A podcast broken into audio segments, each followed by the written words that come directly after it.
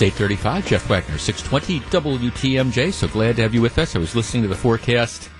It's kind of like, sounds like it's going to be, it's Groundhog Hog Day, day after day, cloudy, rainy, showers, thunderstorms. I don't know. We will get out of this pattern at some point in time. We are obviously paying for a relatively mild winter. We start off this program as we start off every program. Three big things things to discuss at the gym, things to discuss at work. Um, we start off big thing number one. All right, the headline in every paper or most every major paper today involves this report that came out from the Congressional Budget Office yesterday evaluating the the health care plan that was submitted to repeal and replace Obamacare. And the there's two things that come out of it. One is that if they did it, it would save about $120 billion in deficit through 2026. The other number that appears is it says the GOP health bill would add 23 million uninsured. Now, this is part of the problem when you have an entitlement program. In the history of this country, since we whenever there has been an entitlement program that has been passed, the entitlement program has never been rolled back. It, it's just almost impossible to do away with entitlement programs because once people think they are entitled to this, oh, it's horrible. You know, it, it, we have to we have to keep this. It will be awful if we don't get it. So I, I was looking at this 23 million number. And the 23 million number is over a, a period of years.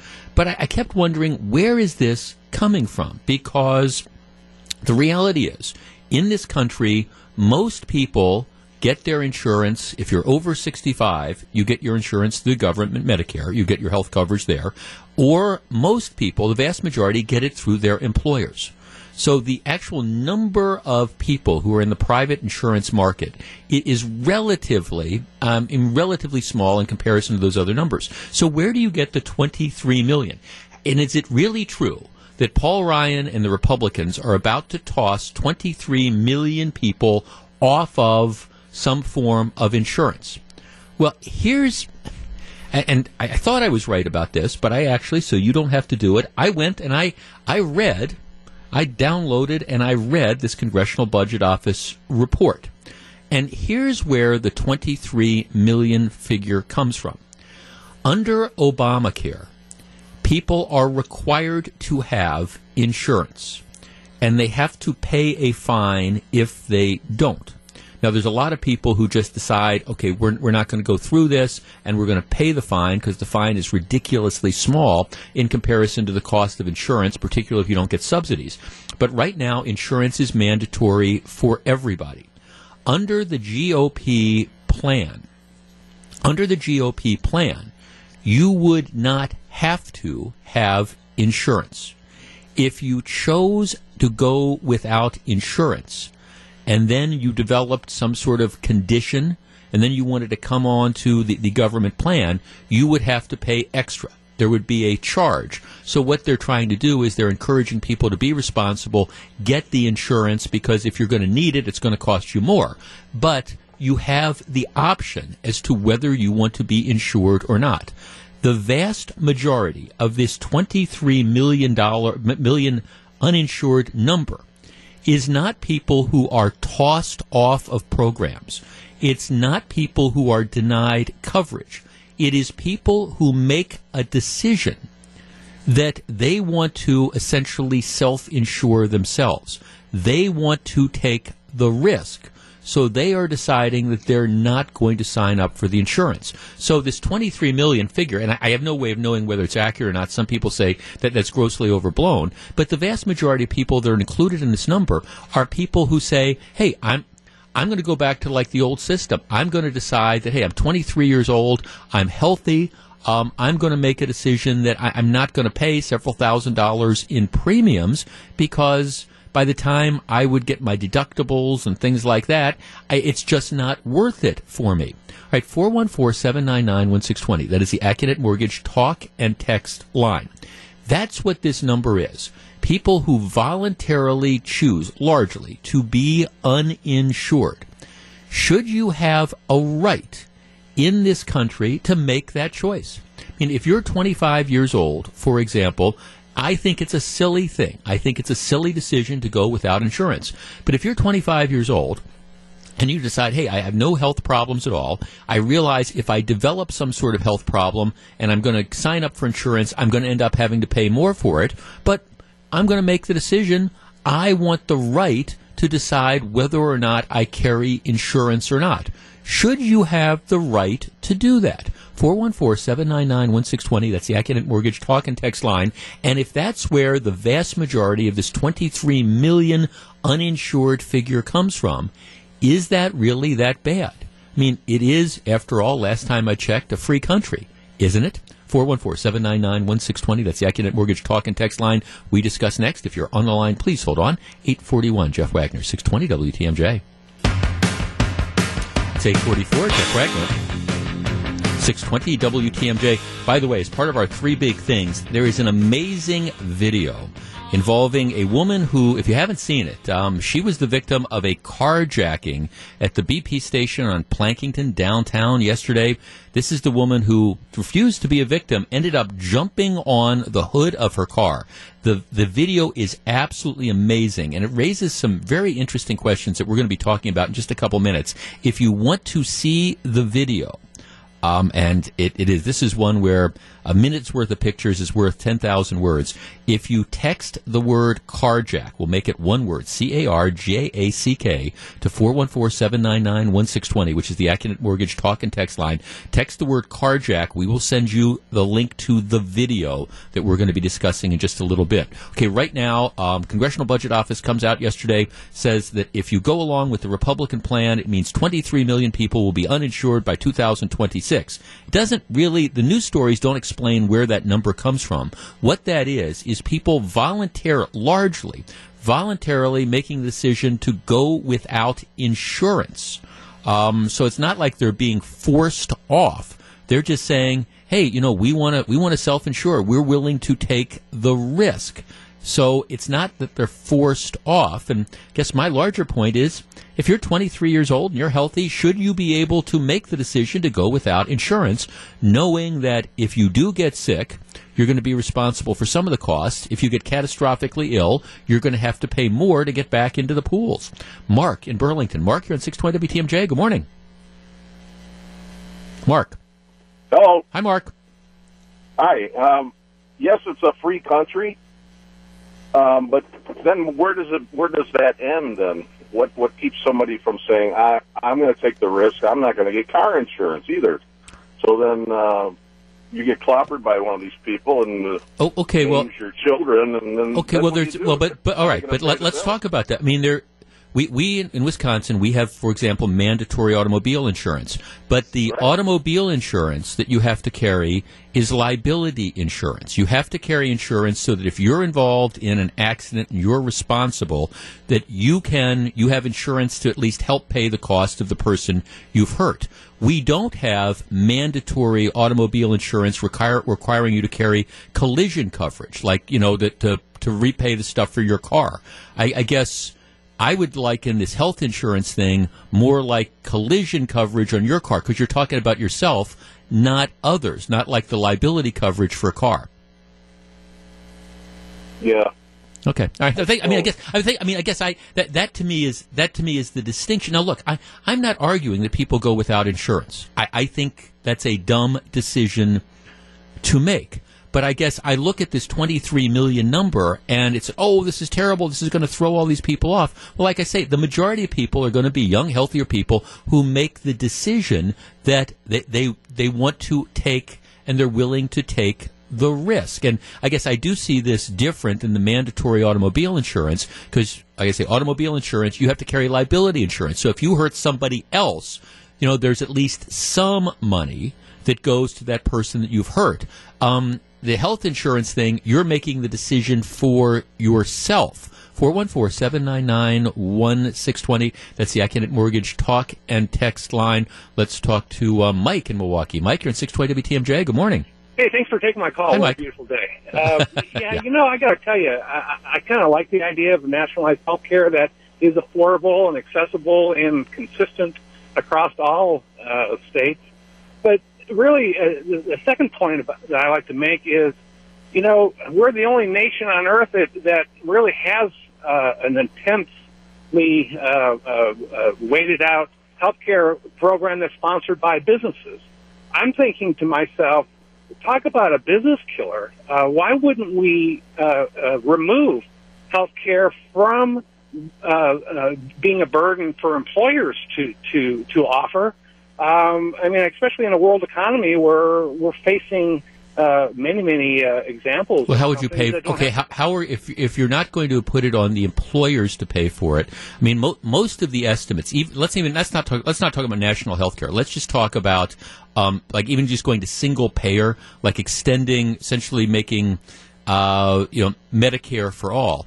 I mean, the estimates are you know hundreds of billions of dollars. I mean, where where do you where's that money going to come from? I mean, out of well, people's I would pockets. Start with two two things. Number one, I would. Uh, uh, uh, remove the uh, FICA uh, withholding ceiling uh, that's currently around 118,000 Mm-hmm. and require uh, uh, you know the same percentages to be removed uh, all the way uh, up uh, into the billions uh, instead of a get out of uh, uh, jail free card, if you will. And secondly, you know, I, I really think that uh, we need to require uh, uh, pharmaceutical companies to uh, negotiate wholesale rates uh, that they sell uh, uh, meds into the marketplace. Uh, well, Mike, you know, I, I mean, look, I, everybody else has has has the opportunity to negotiate a deal. Oh, okay, well, and see, and I, and I, I appreciate that whenever we're talking about rising costs, you, you, can't you can't have an honest discussion with that without talking about the you know when we're talking about the cost of health care, you, you have to talk about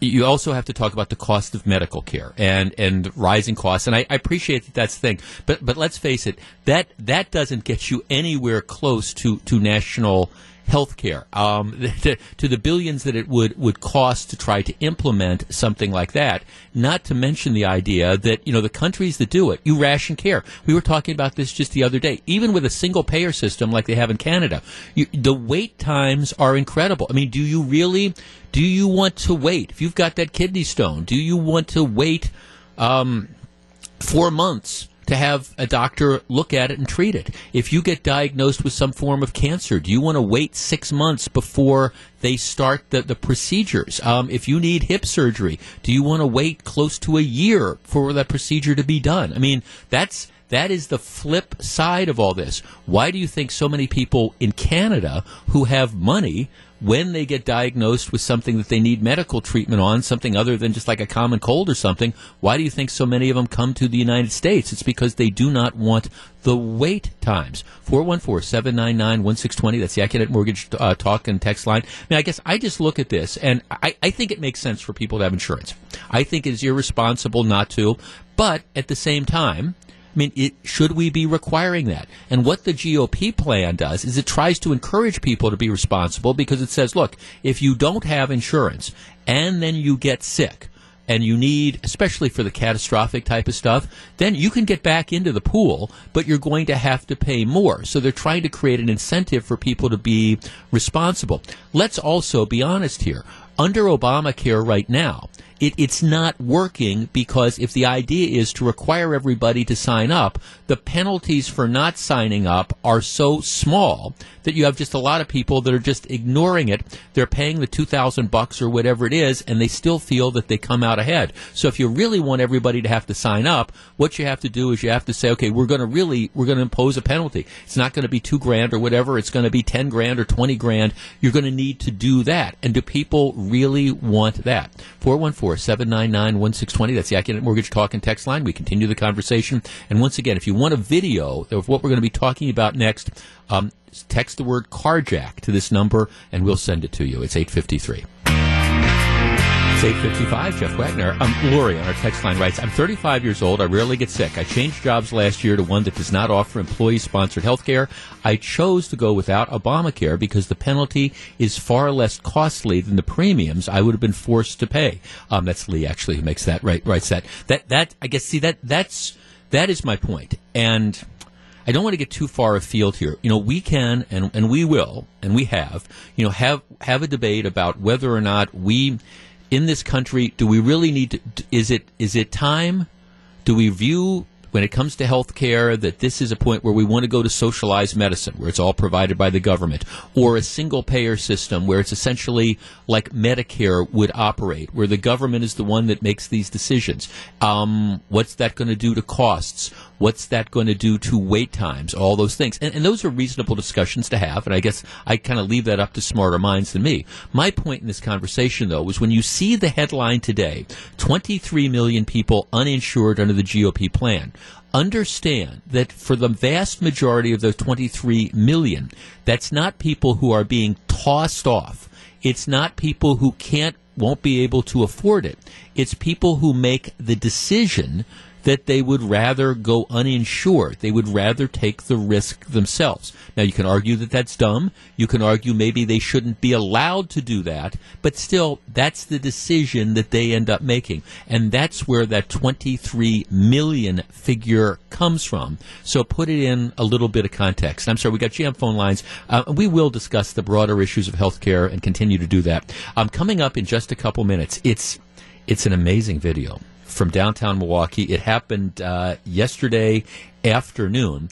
A woman pulls up to the BP gas station in the third ward on Plankinton. She gets out to essentially take, she's filling her car up with gas. She's sitting in her car. She gets out once it's filled to go take the pump out and in that, to take the hose out. And in that moment, um, she is the victim of a carjacking. What she does next is absolutely amazing, but it also raises a v- much larger issue in connection with what's going on in Tom Barrett's Milwaukee. That is big thing number two, and it's coming up. But if you want to see the video, text the word carjack to 414-799-1620 and uh, we'll send it to you. Stick around. It's 858 Jeff Wagner.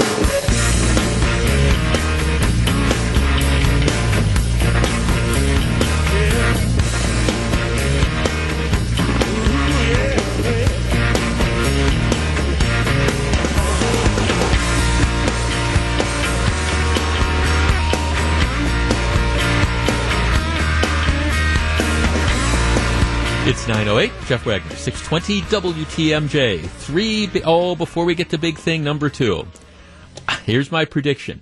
This, this is just the start of what is going to happen. All right, Tom Barrett's trolley folly. You know, we're spending 120 some, we, that means if you, you, if you live in the city of Milwaukee, you're going to be on the hook for at least a good portion of this. Um, the, the trolley folly, the streetcar line, the 2.1 mile streetcar line that's going to run from the bus depot to the Lower East Side that nobody's going to ride, and then the justification is going to be, well, nobody rides this because it doesn't go anywhere. So what we're going to have to do is we're going to have to tear up the rest of the streets of the city and expand it, and it's going to cost hundreds of millions of dollars. And let's face it, this is going to be an air trolley. You know, you're going to be watching this thing go back and forth, not carrying anybody, but some of the beautiful people in the city of Milwaukee are going to be saying, "Oh, isn't this tremendous?" Well, all right, it is already starting. Um, downtown businesses. Apparently, what happened is one of the yo-yo contractors that is tearing up the city to put these streetcar lines in. Um, apparently, they accidentally cut a bunch of utility lines down by the Milwaukee Athletic Club, uh, Broadway and East Wells. Um, several businesses have lost their phone lines, their computer lines, and they don't know when they are going to get back. I mean, it's so. I mean, there, one of the stories, one of the ways I first heard about this is there's a, a restaurant that delivers. Um, their phones are gone, and they've been gone since what yesterday, or uh, they've been gone since yesterday because the, these contractors, again, they're digging up the street, and boom, they cut these different lines um, to put these in. They're trying to get them back. Um, I, I love it. The city's Department of Public Works says.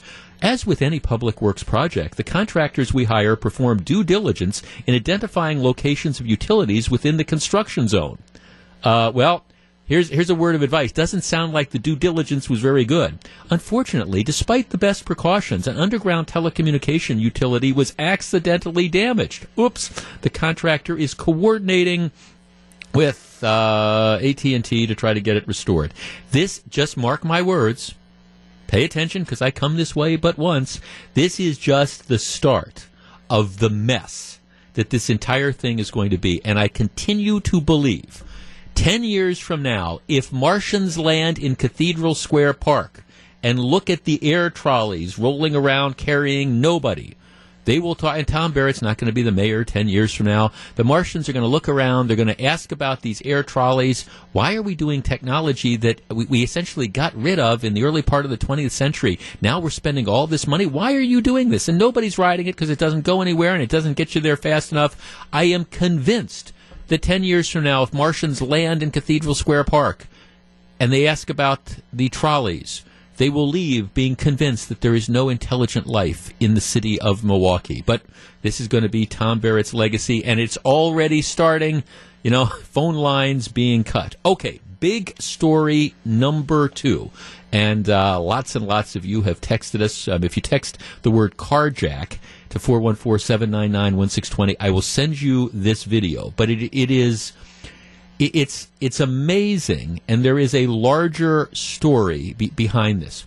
All right, if, if you can picture downtown Milwaukee on kind of what I would describe as the north end of the third ward, there, there's a there's a BP gas station um, on on Plankinton, right by right where the kind of the freeway converges. Like if you get off the freeway to go down to Summerfest, you, you would see this. So it's it's right in the heart of the third ward. It. I'm trying to think if there's another regular gas station, a gas station in that immediate area in downtown Milwaukee. I don't think so. I think it's the only gas station in downtown, in that at least part of, of downtown Milwaukee. All right, so this is two o'clock Tuesday afternoon. We're not talking about two in the morning. We're talking about two o'clock Tuesday afternoon. The heart of downtown. The heart of downtown. And this has all been captured on on a video camera, video surveillance that they have up up there, so you can see this entire video.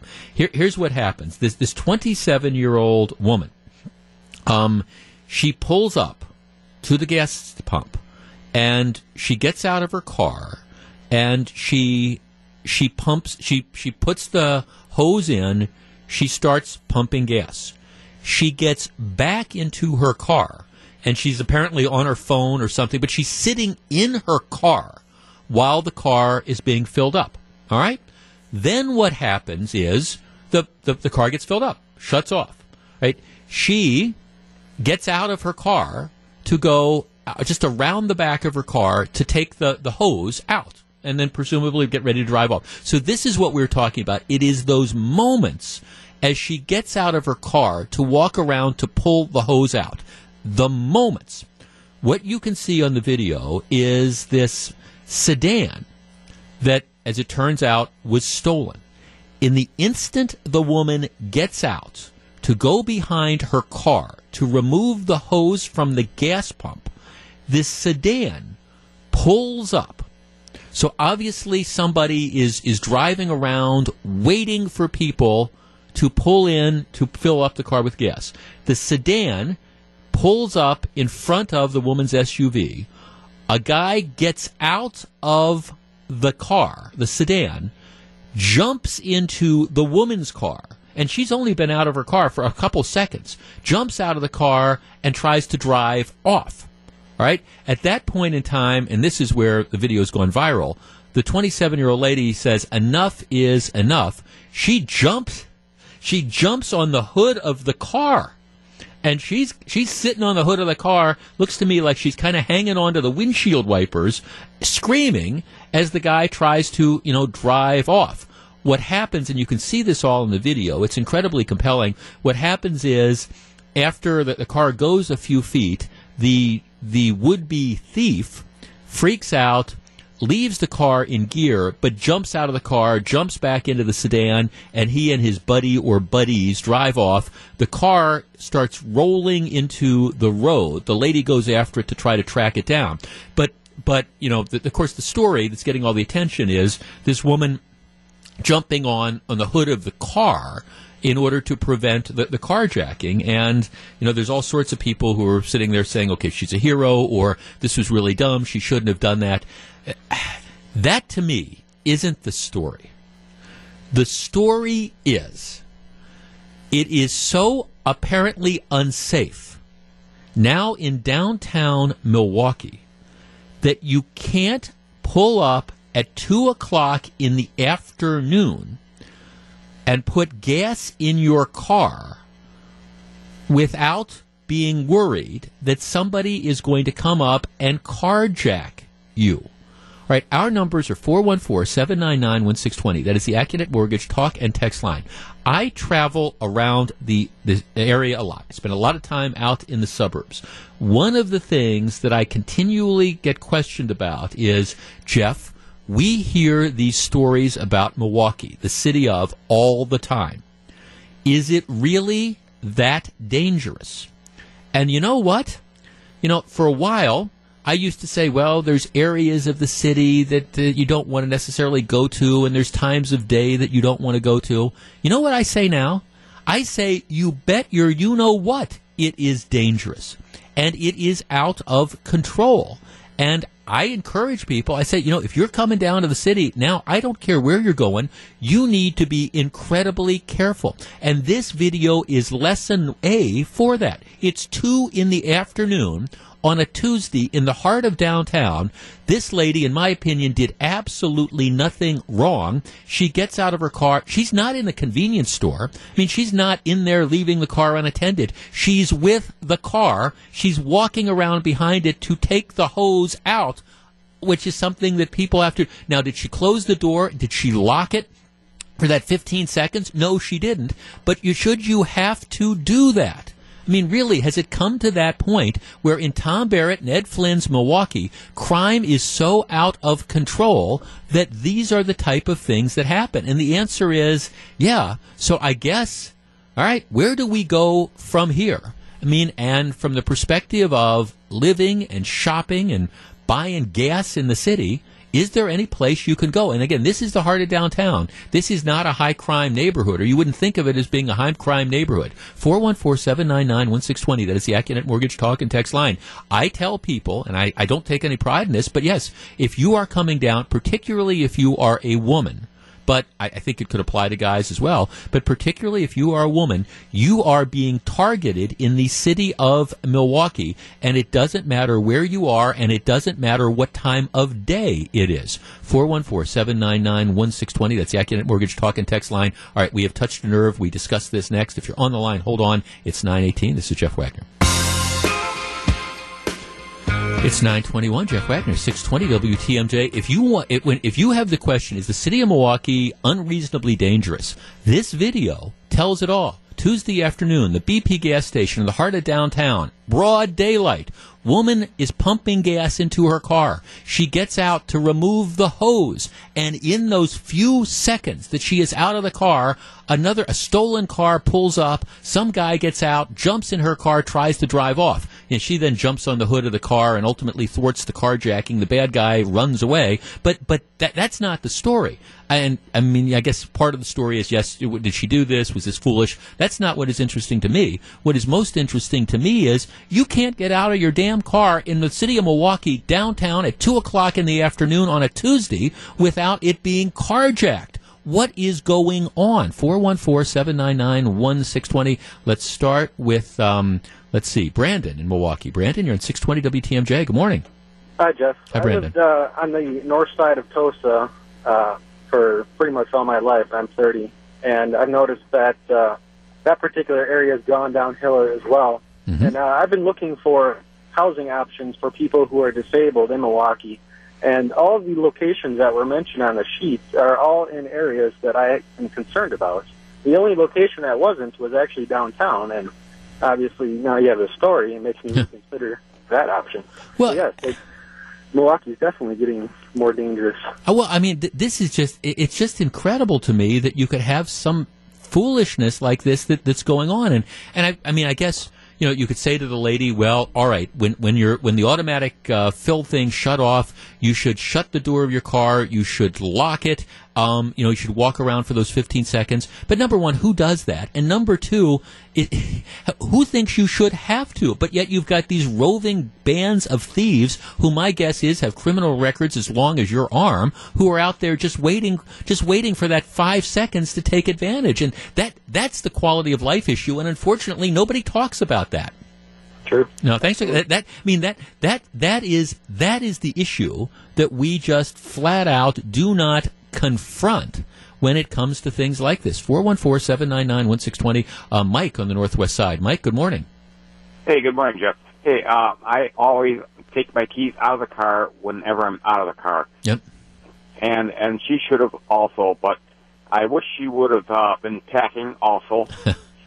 and the other thing is, uh, I think that uh, basically it's just getting out of hand. It is. Uh, you know, uh, we, you know, Tom Barrett and Ed Flynn have to get their head together and get out of their, their uh, head out of their sand and uh, and realize what right realize what is on. going on. Yeah, I mean, I, I you know, see, Mike, and I guess thanks. For, I was talking about this with one of my colleagues this morning, and they were saying, well, she she shouldn't have she shouldn't have left the key in in, in the car. Oh, okay, but she was with the car. I mean, the, this isn't this.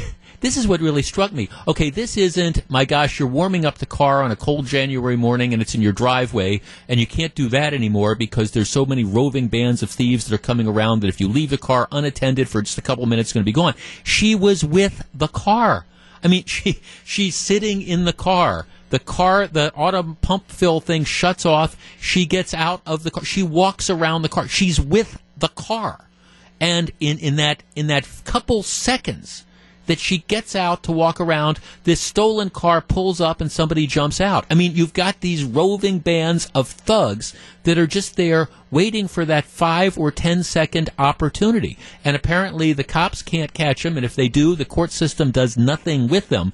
But it's I'm, I'm telling you, it is. It's like Escape from New York in the city of Milwaukee nowadays. And sooner or later, this is the type of thing that you're going to see more and more people who live in the city of Milwaukee say, "We're not going to put up with this." And if you live in the suburbs, you're just going to sit there and say, "Well, there's no way I'm coming down into that area. What if I need gas? Because that could be me." Four one four seven nine nine one six twenty. That's the Accunet Mortgage talk and text line. Let's talk to Steve and Mequon. Steve, you're in six twenty WTMJ. Good morning. Hi, Jeff. Thanks for taking my Yes, call. sir. Um, with my work, I'm cruising around the streets of Milwaukee all day, and I'll tell you something. I have a dash cam, and by the times I get home in the evening and show these things to my wife, I'll tell you what people need to really watch out for.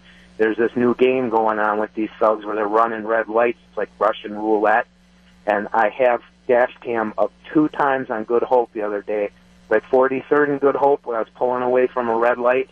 I, I, I had enough pause to look both ways, and sure enough, blow, vehicle blows right through the light, and Mhm. it happened again at 60th Street. So I would tell people what you should do if you're driving around eh, before you pull, either pull away from a red light in Milwaukee or you're passing through an intersection. Be uh, look as far as you can up and down the street. Watch Yeah. out for speeding vehicles. And the other one is um, the, other- I was going up Silver Spring. This was like a couple weeks ago, but it's still worth talking about. This red minivan full of people was in the right lane in the pass, you know, parking lane, blowing. It must have been going 70 miles an hour. They slowed down a little bit near the police station up there by, at, by 68.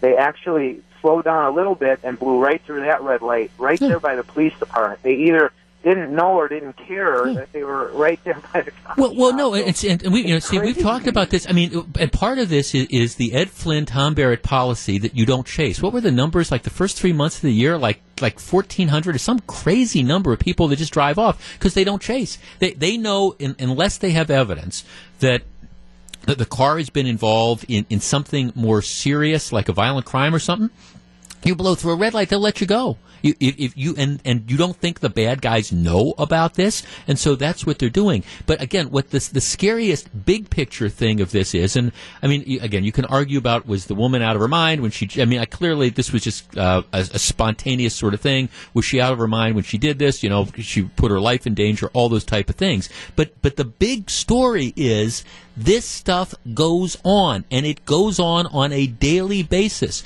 and there doesn't appear to be anything that city leaders i don't hear outrage from most city leaders. I, I hear excuses Um, but there's nobody out there talking about how the city is becoming like Escape from New York. And again, if you want to talk about, you know, people wondering, gee, you know, is it is it safe or not? Well, how can you look at what happened to this lady at two o'clock in the afternoon two days ago and argue that it is safe? She was targeted. Obviously, there was, and I don't think that this is an unusual type of situation. It's unfortunately happening on a regular basis, and nobody in power appears to be concerned enough to be willing to really try to make a difference. It's 928. This is Jeff Wagner, 620 WTMJ. Big thing number three is coming up. Um, he punched out the reporter. He still might get elected. We'll talk about it. Stick around.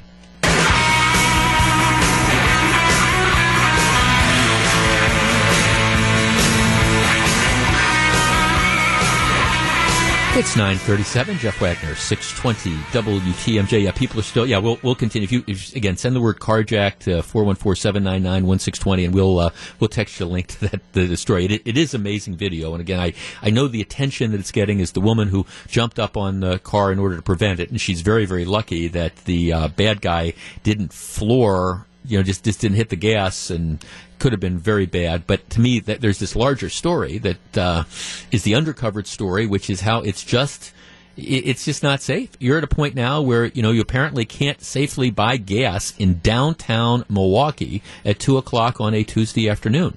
The Brewers look to snap their three-game skid tonight as they welcome the Arizona Diamondbacks to town in the first of a four-game series. Bob Uecker and Jeff Levering are live from Miller Park, beginning at 6:35 this evening. Sponsored by your Milwaukee Honda dealers. All right, big thing number three: chaos in Montana there is a special election that's being held to fill a congressional seat in Montana. Uh, the election is today. Um, the vacancy was created when the congressman who represents this area in Montana uh, left his post to take a position um, with Donald Trump as the Secretary of the Department of Interior. So it's now created a vacancy, and so there's an election.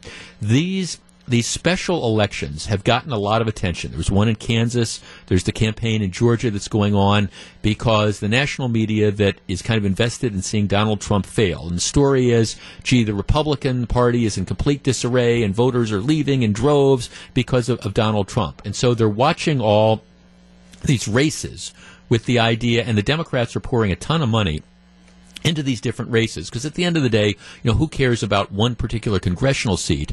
But if if if any of these seats get picked up by the Democrats, then the national story is going to be so. that This just shows how people are bailing Donald, bailing on Donald Trump, and it's going to be disastrous for the party in 2018. So that's the background of this. So the election is today.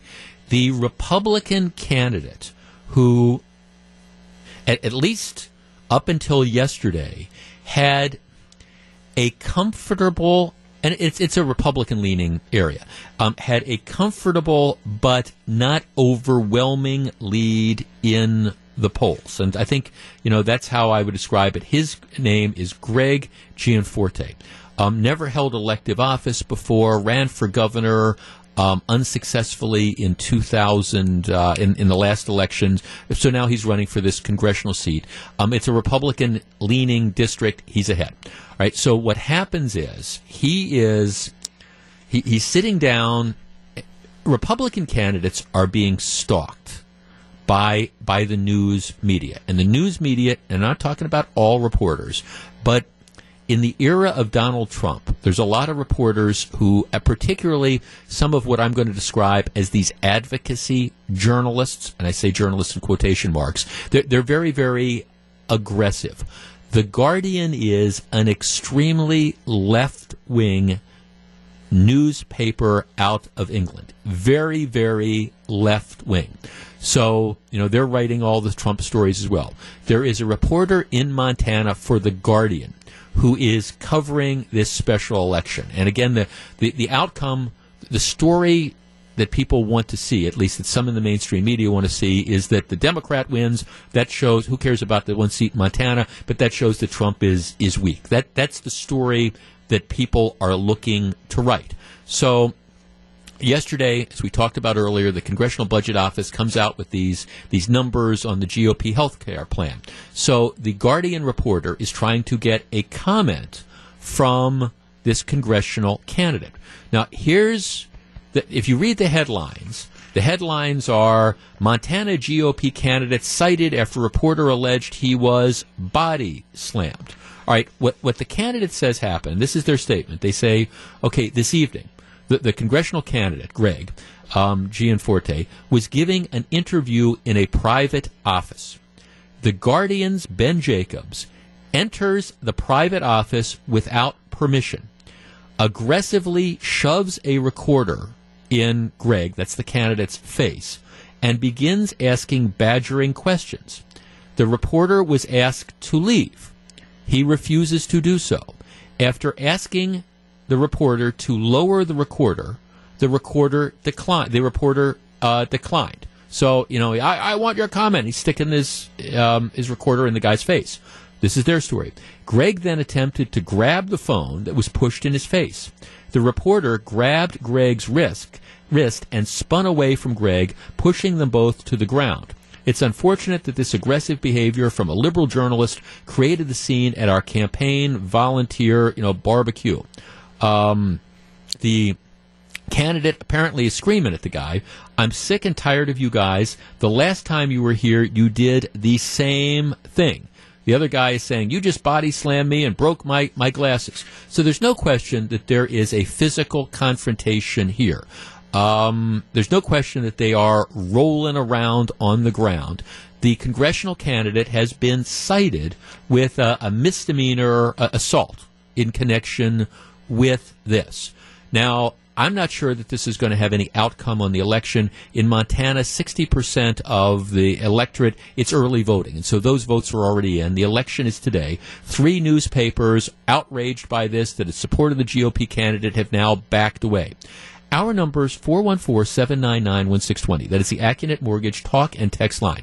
Now, I want to be really clear here, right? There is never excuse. There is never an excuse or a justification for a candidate getting physical with anybody, whether it's a unless it's a self-defense thing. And, and, I don't care whether it's a supporter of another candidate or whether it's some like crazy stalker or whether it's an overly aggressive reporter. The congressional candidate in this case did not do the right thing. He should not have engaged physically. All right? That's out there. But let me say this.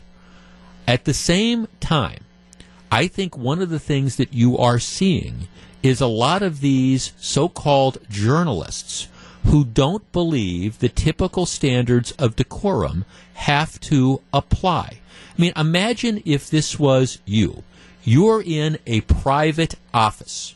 You're giving an interview or you're in a meeting.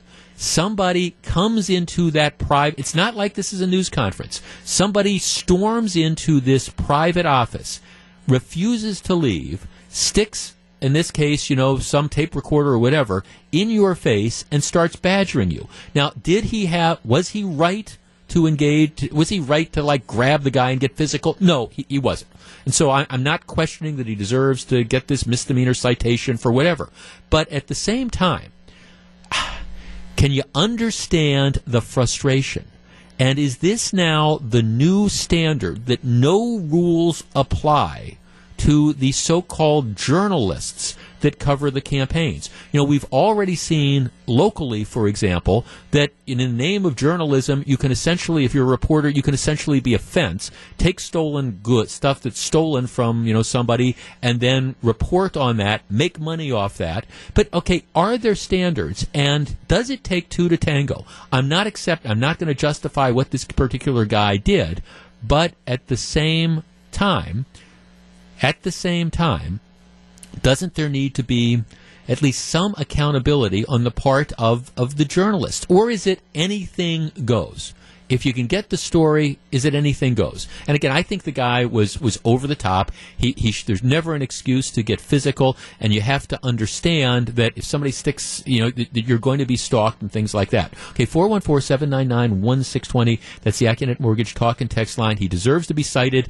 Um, I don't know that this is going to change the outcome of the election. But is it fair game on politicians? Are there any standards out there anymore? We discuss next. If you're on the line, please hold on. 946, Jeff Wagner, 620 WTMJ.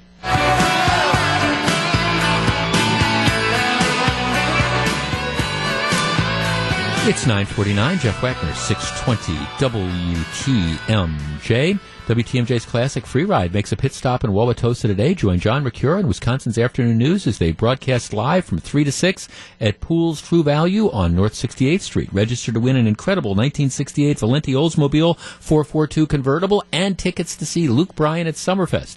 That's today from 3 to 6 at Pools True Value on North 68th Street in Wauwatosa. It's WTMJ's Classic Free Ride sponsored by New Mail Medical in Tosa and Summerfest. Brian in Mukwonago. Brian, good morning. Hi. Hi, Brian. You know, they have like a castle law. If somebody breaks into your house, uh, you have the right to shoot them. And as far as this guy barging into the office there in a private meeting, he should be able to punch him in the nose. Well, I mean, I guess I think. I mean, no. I mean, you said self-defense. That's pretty much self-defense. If this guy breaks into your office, starts shoving stuff into your face. Well, right. it's it's. I mean, but it's. I mean, okay, but it's. You're only in self-defense. You're only allowed to use a reasonable force to defend yourself. I mean, I don't really think it's a self-defense thing. But the larger point here is that there, it is now especially when you're dealing with well what one of our texters is describing as Trump derangement syndrome. It's it's now all bets. I mean, it's all bets are off. This idea that here I can go into private meetings, I can go into I can go into rooms, I can go anywhere I want, and I'm going to stick some microphone in somebody's face, and I'm going to badger them. I'm going to demand it. Should he have grabbed the reporter? No.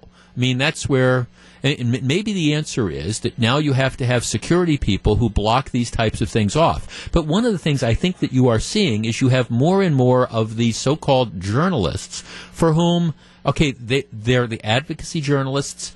They think that the rules don't apply to them. They think they're serving some greater good. Here, I've got this CBO study that's out that says that 23 million people are going to be uninsured under the Affordable Care Act. How do you feel about that? Blah, blah, blah, blah. And, you know, I'm going to go get this comment and I'm going to go anywhere. I mean, really you, you walk into a room where there's a private meeting and you stick something in somebody's face and you start asking them questions i mean there is a time and a place for everything and now i think one of the things that i guess is a bit concerning to me. And i, I keep saying this.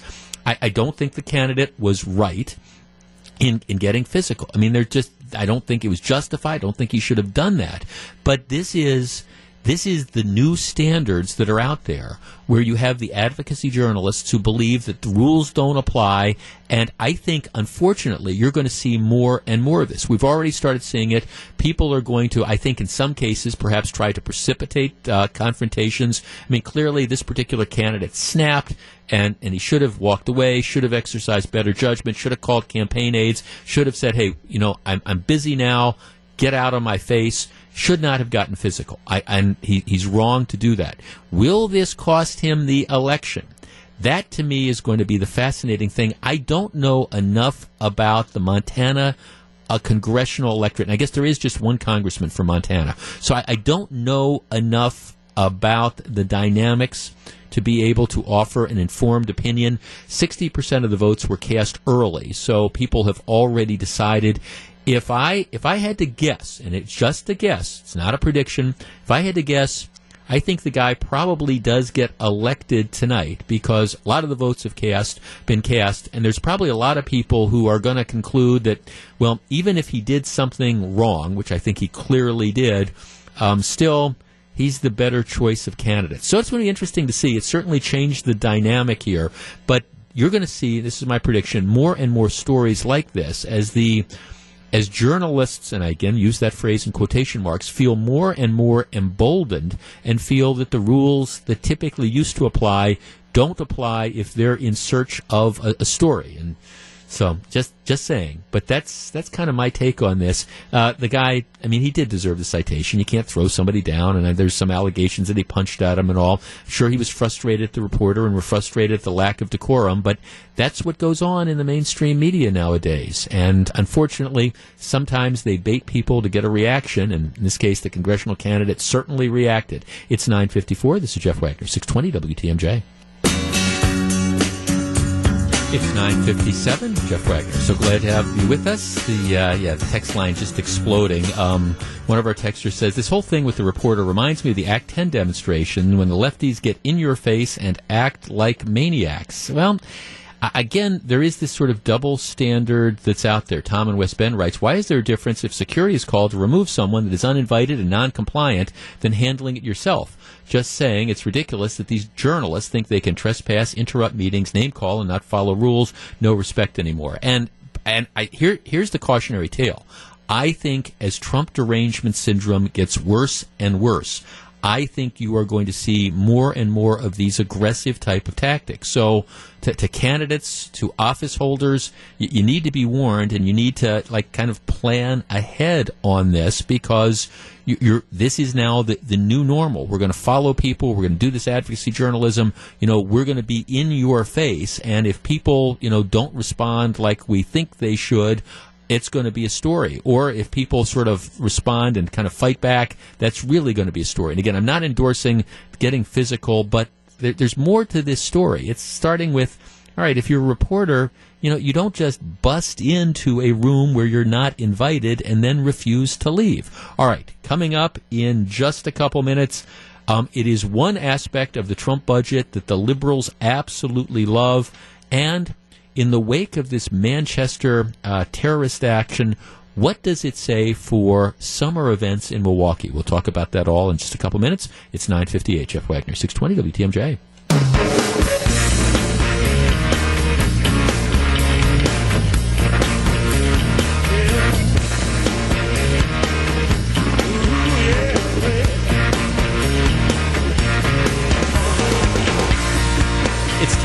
Jeff Wagner, 620 WTMJ. So glad to have you with us. One final thought on the, uh, matter of fact, I, I like this line, or a text line. Diana from Sturtevant commenting on the Montana congressional candidate who got physical with the reporter from The Guardian, and he shouldn't have done that. I mean, he, he shouldn't have, but I think now you see more of these quote unquote journalists or these advocacy journalists, and, and they're into provoking conservative candidates. That's what they're trying to do. They're going into rooms where they're not supposed to. They're being confrontational. They're sticking microphones at people's faces. They're refusing to back off. And and then they're they're getting these reactions, and it doesn't justify the reaction. But Diane in Sturtevant makes a very good point. She says, "quote unquote," journalists are becoming more and more like paparazzi these days yeah, I think that's that's kind of I think where where it is nowadays. And if it's a Republican politician or a conservative, it's pretty much fair game. All right. We talked about this a week or two ago, and the, the idea is still is still around. Fifty-eight percent of the companies um, with fifty or more employees offer some form of paid family leave. And, and I'm talking about maternity or paternity leave.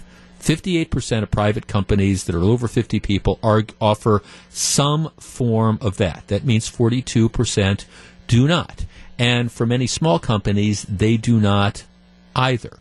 Paid, and I, I just, it, this is just it's never as somebody who does not have children and does not plan to have children I, have never i've I, I, just don't even know what our policy is with regard to paternity or maternity leave at this company. I, I, I, just don't know. It's it's never been a rele- relevant thing for me since I, I don't have kids. But I mean, I appreciate that it would be a nice thing. You know, the the idea if you have a kid, you want to be able to take off. But at the same time, there is no free lunch.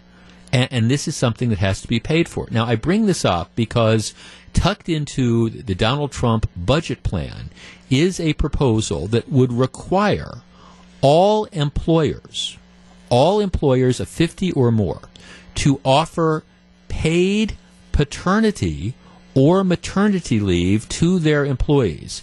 Um, up to six weeks of paid maternity or paternity leave. And the way this would this would cost billions and billions of dollars. I mean, the estimates are like $19 billion um, over a, set, a few year period of time. And the way it would be paid for is kind of like unemployment insurance now, where you have the workers, but, but primarily the, the businesses, the, the employers, you know, pay into a fund, and then the states would administer that, that fund. So that's where the money would come from. 414 799 1620. That is the Accunet Mortgage talk and text line. I think you can make an argument, and I understand why, you know, paid maternity or even paternity leave. And the truth is, you have to do both, or else you're going to get a nasty sex discrimination lawsuit. I mean, I understand why that's a, that's a good benefit, and I understand why if you are. I don't know, either a new mom or a new dad, you'd like to be able to stay at home with your, your child for, for six weeks and not have to worry about the financial implications of, of that. I, I understand that. But it is, is it a benefit or is it a right? And is this the latest entitlement program? 414 799 1620. That's the Accunet Mortgage Talk and Text line. There is no such thing as a free lunch. So if the government says, all right, it's now going to be a matter of law that employers have to provide you with six weeks paid maternity or paternity leave, that's going to have to be paid for somehow and you're going to have the cost. Not only that paid leave, but then employers are going to have to deal with, I don't know, the aftermath of that. The other issue becomes, well, all right, what if at some companies it's really not that big a deal? What if you only have a handful of people who might find yourself in that situation, and in order to offer that handful of people the paid maternity or paternity leave, that means there's other benefits that maybe you're going to have to cut back on. So let's tee this up. I get it's a nice thing, but you know what? I don't think it is the government's role to tell employers that they have to offer paternity leave, paid paternity leave, or paid maternity leave. Right now, the law says that you can get up to 12 weeks of unpaid leave. So you can make that decision. Lots of employers offer paid family leave. I don't think the government should be telling people that they have to, employers that they have to offer this. It is a benefit. If you if it's an important benefit to you and your employer doesn't offer it, well, all right, you've got a couple different options including finding a different job with an employer that does, in fact, offer it. 414 799 1620. That's the Accunet Mortgage talk and text line. I, I think this proposal, while it has some superficial appeal, I just think it's a gross overstepping of government's bounds. I don't think this is something that should be mandated. 414 799 1620 is the number, and yet that's what President Trump wants to do. We discuss next. If you're on the line, please hold on. It's 1015. Jeff Wagner, 620 WTMJ.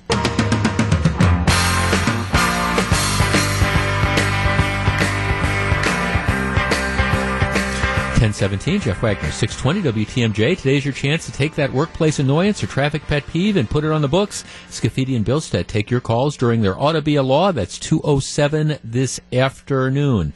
Uh, yeah, part of the Donald Trump budget would require, require companies to offer paid family leave, paternity or maternity leave, and you you can't just do maternity leave, or else you're going to get um, you're, you're going to you know buy a, a pretty big uh, sex discrimination suit. Six weeks of paid leave. I think. Look, if a company wants to offer it, I think it's a great idea.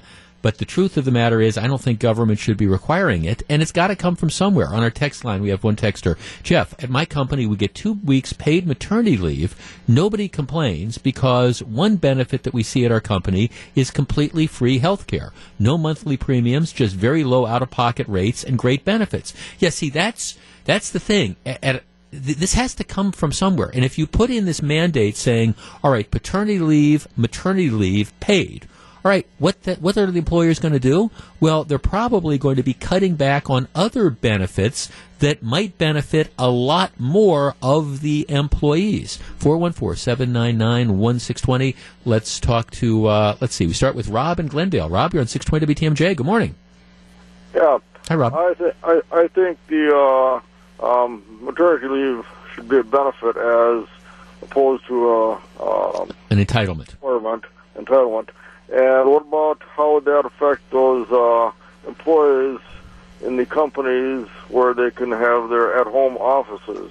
Well, I mean, for people who telecommute, I think it would apply the same way. I mean, it, regardless of where your offices are. I mean, if if if you if you're off the job, if it's on leave, just like if somebody you, you work at home, you still take you take you know your vacation time. You're not working, so I think that would be the same way. But I guess I, I agree. I just don't. I, I, I understand we have this entitlement culture. And again, I'm not arguing against maternity or paternity leave. I think that's great. But I think that's a benefit that companies should be able to offer, not be mandated by the government to offer it. And that's what the distinction is. 414 799 1620. Jerry and Butler. Jerry, you're in 620 WTMJ. Good morning. Yeah. Uh, what happens if a person or a woman is pregnant and at the end of six weeks she quits? Boss is stuck with it. Um, six weeks pay for nothing. Well, yeah. I mean, obviously, there's going to be uh, there's going to be a period of time. Yes, I mean, right. If she decides not to come back to work, yeah. I mean, there's going to be a period of time where you're going to have to work before you can qualify for that um, for the new employees. But yes, but but again, that's these are all different factors that that you know come into play in these different decisions that you make and, and deciding. And see, I, I think one of the things with benefits and a, a lot of people in the private sector that deal with these things, what they'll do is they'll sit down and they'll say, okay, we're trying to figure out, we've got X amount of dollars that, that we can put into paying for benefits. And, and where do we get the most bang for our buck? What are the benefits that are most wanted by the most number of employees? And maybe at some places, maybe at some places it, it is paid maternity and paternity leave. Maybe that's a, a big deal. And so, you know, if that's something that the company needs to offer to attract and retain quality employees, well, well then they do it. But my guess is that a lot of the companies right now that don't offer it, the 42% that don't offer at least some form, I'm not talking about six weeks, but at least some form of paid maternity or paternity leave, I, I think for a lot of those companies, it's probably because number one, it's cost prohibitive to do it. Number two, because they have problems it, it cost prohibitive, and, and number two, it, it's because it's not necessarily that big a deal among the majority of the employees. And if you took a vote at the majority of the employees and said, "Hey, would you rather have?" I don't know if, we've got this pool of money. Would you rather have you know an extra two days of you know vacation, or would you have rather that goes to everybody, or would you rather have this benefit? My guess is a lot of people are saying, hey, you know, we'd rather have the vacation. Uh, Louis in Packwaukee, you're on 620 WTMJ. Good morning. Good Morning, Jeff. Um, most companies offer paid time off. Yep, Uh, PTO. Yep. yeah, PTO, whether it be two weeks, four weeks, whatever. There's nothing that says if you want to have a baby, you can't take your paid time off then. Right. You know, so why would the company have to pay for it? You know, you you've got 12 weeks family leave anyhow. It's not paid, but if you want to make it paid, you take your PTO then. Yeah, right. You, you right. You you And- yeah. and You you use your vacation. yourself. Yeah. I mean, if you're going to have a, a, a baby, it's not like it's a surprise. Well, you know, yeah. you I know mean, it's coming. so yeah. why not plan for it? Well, exactly. Now, now there are. Thanks for calling. Now, just so we're clear here, the way I understand it, there's lots of companies. There, there's still companies that don't offer like vacation plans, or they don't offer.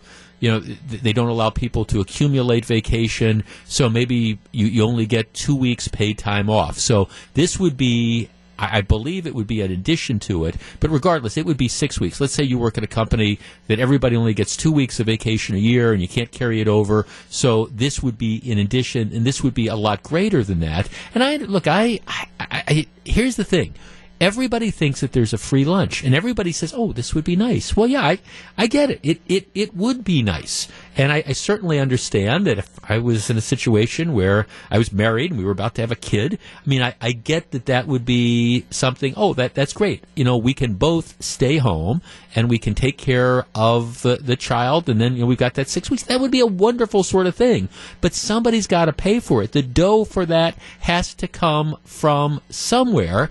And I just don't think it's fair and right to create another entitlement program. And if we're going to create another entitlement program with benefits, I'd like to have a discussion about whether that's the benefit that the majority of employers, employees would like to see.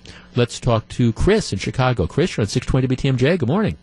Hey, Jeff, how are you? Good. to talk to you as always. Thank you, sir. Um, I I have just a theory on this. I think that, that essentially what's happening here is they're throwing a bone out to uh, to kind of alleviate a lot of the things in, in the new healthcare law that people don't like. mm-hmm. And what I mean by that is a lot of companies, you know, like previous caller said, a lot of companies offer these kinds of programs anyway. But because there's so many millennials out there that are starting to have children, and, and a lot of them are very vocal about their benefits, and a lot of companies are looking to hire millennials like very aggressively, where they're actually looking at a lot of their different entitlement programs. Mhm. That I think that probably they're already aware that this is happening in most companies, Right. and they figure that it's not going to affect as many companies by changing this, by making it a requirement for something that's already happening. That's that's my theory. I'm not sure if there's any fact behind that, but Well, no, I mean, I right, you know, I think there. I mean, obviously there, there's there, there is something.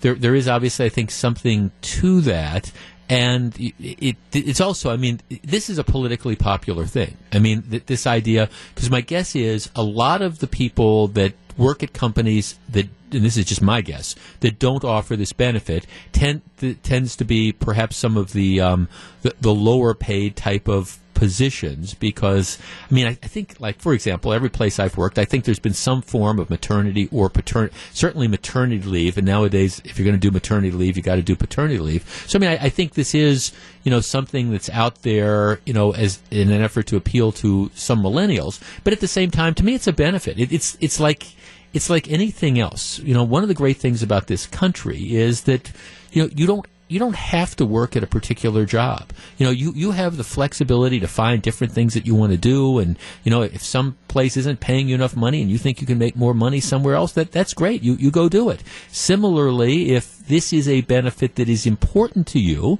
and the place you're working doesn't offer it, well, okay, maybe that's the clue to say, okay, I, I want to go try to find some other job where they're going to offer me six weeks paternity leave, and and you know, if you've got the skill set and you've got the talent, you'll be able to find that job. But for the government to require employers to do this is going to cost billions and billions of dollars. And that's going to come out of the employers' pockets. And that means that they're going to either have to cut back somewhere else or they're going to have, to the extent they can, charge the rest of us more. No free lunch. It's 1026. This is Jeff Wagner, 620 WTMJ.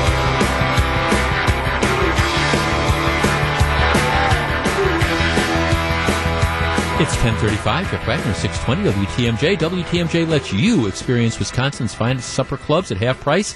This week, the WTMJ Supper Club featured restaurant is Caterina's Restaurante in Milwaukee. They do great Italian food. It has been family owned since 1982 and it features original Italian recipes. This Friday, that would be tomorrow at 1 o'clock, you can get a $50 certificate for only 25 bucks. These go quickly. We only have 100 available. Get yours tomorrow starting at 1 o'clock. And what you do is you go to WTMJ.com. You'll see a link. It's WTMJSupperClub.com where you can get there right through our, uh, right through our website. Um, all right. I, the, the, the dominant story, of course, this week has been the bombing at the pop concert in Manchester, England earlier this week. Uh, 20, what, 22, 23 people, I guess, including the suicide bomber, dead, uh, dozens and dozens injured. This would be horrible under any circumstance, but what really I think has gotten a lot of people's attention is this is a situation where the, the suicide bomber, and apparently it ran in the family, he and his brother were um, had become radicalized. They they chose this target because number one, they believed it would be a so-called soft target, but number two, that they it was the nature of the people that were going to be there. I mean, they were targeting kids. The the attendees. This isn't a, a black tie function, you know, featuring you know middle aged and senior citizens. This is this is a concert where a good portion of the attendees are going to be teenagers and preteen, particularly girls, and and that this is this is what it was. Uh, this is how it was chosen. Just as an aside, um, apparently the Great Britain is so upset with leaks. They've been sharing intelligence information about this bombing with the U.S. and th- this is this is the problem nowadays. You know, you have so many people in the U.S. Um, who get this information and then for whatever reason decide to leak it to the press.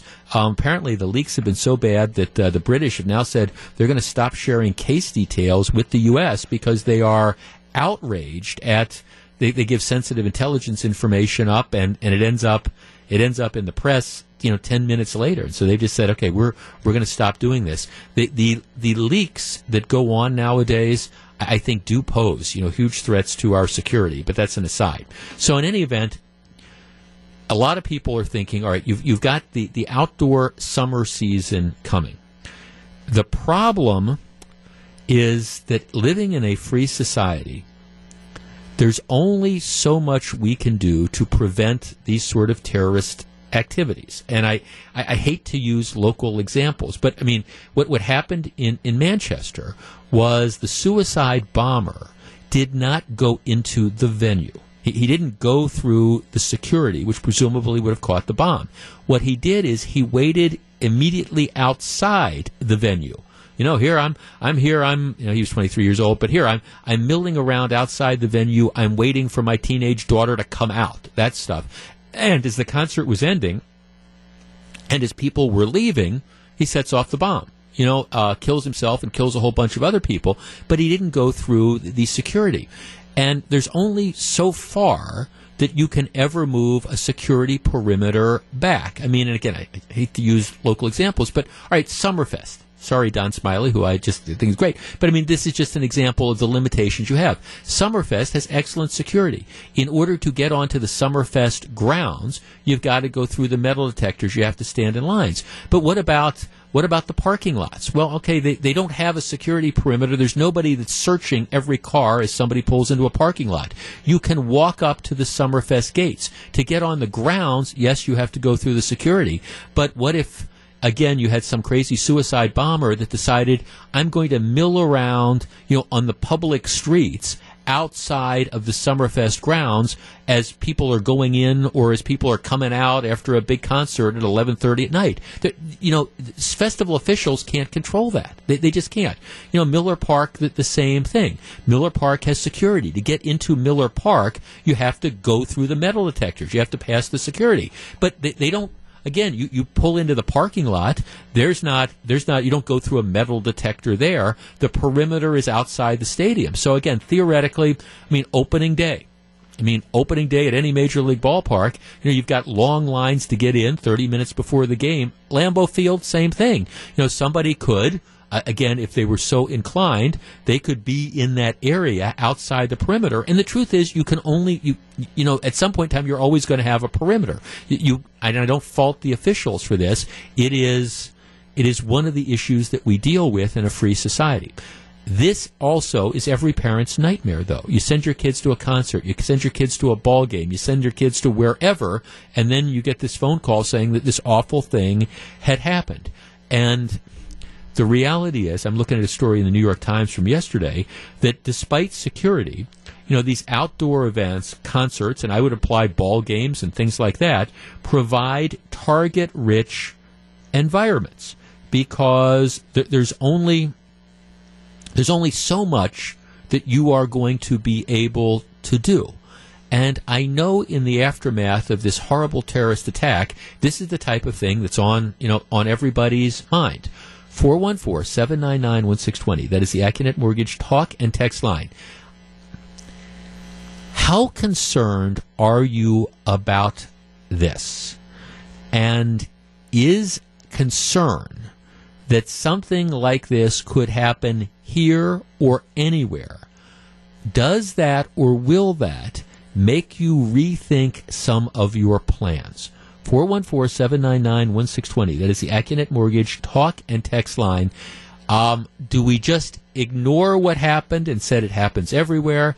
Do we say, okay, I, I'm not going to go out at all because these things could happen? How concerned are you that something like this could happen here? And might it cause you to change your plans? 414 799 1620. That is the Accunet Mortgage talk and text line. I, I, will tell you how I'm processing this, and we'll discuss coming up next. If you're on the line, please hold on. It's 1042. Jeff Wagner, 620 WTMJ. It's 1045. Jeff Wagner, 620 WTMJ at 25 and 21. The Brewers are a first place team. It's a great start, but are they even the most surprising team in baseball? Greg Matzek doesn't necessarily think so. He'll explain why this evening on Sports Central at 607. All right. Are, is the latest terrorist attack where clearly the bad guys targeting children and doing it in a way that's I think makes it almost impossible to prevent. Is is that going to change the way that you behave and does it change your thinking? Uh, let's talk to Eric in Milwaukee. Eric, you're first. Good morning. Hey, Jeff, I appreciate you taking my call. Yes, sir. Hey, um, I, I'm a cop actually in the city of Milwaukee. Um, I've worked Summerfest both in uniform and plain clothes. Um, first of all, I can tell you, listeners, that while this is in the forefront of everybody's mind now, planning and anticipating uh, events like that is something that's been going on for years. Sure. I mean, the scenarios and training's been done. I've trained out at Summerfest on the grounds in the off time, and um, this isn't something that uh, we haven't been uh, considering. Not that Sure. we are expecting any attacks, but if um, if people want to come here and do harm, it won't be um, a something that we're we're getting caught off guard with. Right. Right. Um, and I, I can say I've got kids. I'm planning on bringing my kids down there. You know, Mm-hmm. am I concerned? Absolutely. But I think that's one of the things that we need to do as citizens is, you know, kind of do that gut check and say, you know, hey, my sacrifice for freedom here is not letting these guys win when they do something like this. I'm not going to change my behavior. I'm going to be aware of things. I'm going to watch. You know, Right. if you see something, say something. But I'm going to go about my life the way I did before, and that means that you know, if we do that, then it doesn't matter what they do. Yeah, see, I, I, agree, I agree with you completely, Eric. You you can't, and, and this is obviously you want to be vigilant, you want to be paying attention, and we want to recognize that no matter, you know, no security plan is ultimately going to be, be perfect. But you know, you, I could be driving down the street today, and some drunk driver could blow through a red light in a stolen car and hit and kill me. That that that could happen, but that doesn't mean I don't drive my car. You just have to kind of say, okay, I'm going to live my life and I'm going to try to be as vigilant as I can, but I, I'm not going to just sit in my basement and because I'm afraid that something bad might happen. It sounds cliche, but I mean, to change our behavior so drastically that we're going to sacrifice enjoying good experiences in the summer in Milwaukee at the lakefront Right. is exactly what they want us to do, and that's, I mean, it's cliche. Or at, and, and, and again, and I don't mean to pick on summer, uh, or at, or at Miller Park, or at Lambeau Field, or you know wherever, because Absolutely. you know wherever large groups gather in a free society, there's only so much planning, and there's only so much that you know law enforcement and security can do. Because like I was saying, you, there's there's always going to be a perimeter somewhere. Hey, thanks for the call and thanks for the good stuff you do. Four one four seven nine nine one six twenty. I, I again, it is kind of a cliche. You can't let the terrorists win, but I, I mean, I've been thinking a lot about this, and I, I again, I, I think as I was saying yesterday. I think there's more justification ever than ever for see something, say something. And if you see something that appears to be suspicious, even if it invites you being accused of profiling or something like that, I, I say, you know, go ahead and, and, and do that and let law enforcement try to figure it out and decide whether there's something that needs to be done. But you, you can't like change your life. Um, I mean, I'm not going to not go to some concert, whether it's at Summerfest or I'm not going to not go to State Fair or something because I'm afraid that there's some crazy person who might figure out a way to cause, you know, some sort of harm. I'm not going to live my life under a cloud of fear. Life's too darn short. Ann in Okauchee. Ann, you're on 620 WTMJ. Good morning. Hi. Um, I guess I'm along with Jeff in that we cannot change our lives or our routine because of the threat of terrorism. If you look at this statistically, as you said before, Jeff, that we're much more likely to get in a fatal car accident Right. going to Lambeau Field Right. or going to um, a Brewer game than being caught outside in a terrorist explosion. Sure, and, and and the problem, Ann, you know, is if if you start to obsess over these type of things, and I'm not saying you know be irresponsible, but you you end up not going anywhere. I mean, it's are you not going to go into a shopping mall because I mean, heck, they've got a lot less perimeter security to shopping mall than they have at Summerfest. Or are you not going to go into you're not going to go to Mayfair, eh, you know, at Christmas time to do shopping? Well, of course not. We you know we have to we have to live our lives and just have to recognize that you know bad stuff can occasionally happen. You want to be vigilant, but you can't change your behavior. That's right. And I have educated friends that will not go to Paris because of the various things that have happened there. Yeah. And once again, going back to statistics, the chances are very little. Right. Yeah, and and that's it. okay. Like let's take the Paris example where you had like the nightclub shooting. That you know that could have happened it wasn't unique to Paris. That could have happened, you know, anywhere in the world. Um, and all you need is the motivated people. No, no, thanks, Nicole. That that would not, you know, okay. That that's like the idea of, all right, are you not going to go to London now? I mean, if you had a trip planned to go to London, are you not going to go because, all right, you had the incident on the bridge, Westminster Bridge, a while back, and now you have this thing in, in Manchester. You're not going to go to, you're not going to go to England. Well, okay, no. If you know, you, you go, you, you be mindful, you recognize that we, you know, that there, there are some inherent risks with living life. Now, I'm not encouraging people to be irresponsible, and candidly, there are some places in this world that I, I would not travel at this point in time. But that's not Paris, and it's not London, and it's certainly not State Fair, or not going down to Summerfest if I want to go down to Summerfest, or to Miller Park, or to Lambeau Field, or whatever. Let's talk to Patrick in Bayview. Patrick, you're on 620 WTMJ. Good morning. Hey, I just wanted to thank you for talking about it in this positive tone. I, I feel like the biggest fight we can do against these attacks is to continue living the way we're living and mm-hmm. not let them change our life. Yeah, I mean, right. And, and again, you don't want to be irresponsible and you want to always kind of be vigilant. And if you see something that looks suspicious, you want to alert the security. But, I mean, if I, if, I want to see a Tom Petty show, I'm not going to allow some fear that, that, gee, something could happen to stop me from going to the Tom Petty show. That would be silly. No, freedom is, is our, what they fight us against. And we have to continue living free and being the people that we are and Yeah. enjoying all the things we work for. Well, right, e- exactly. Otherwise, I mean, thanks to call. Otherwise, what's you know what what ends up being the, the point? Now, I I do think that one of the lessons of these various attacks is that we need to be more patient with with security. And I mean, I I, I always okay when when I get on an airplane and look that that you know going through the TSA checks and every once in a while for whatever reason you know you get singled out for some of the extra searches. I always try to take a deep breath and be patient. I, I do. And I think one of the things that we're going to all have to deal with is being a little bit more patient because my guess is that you know we're going to have to there's going to be some extra maybe there's going to be some extra time to get into some of these venues you know obviously as as the terrorists change their tactics our security people change out theirs and what that might mean is it might mean some extra delays it might mean some you know, a little bit of added inconvenience for all of us.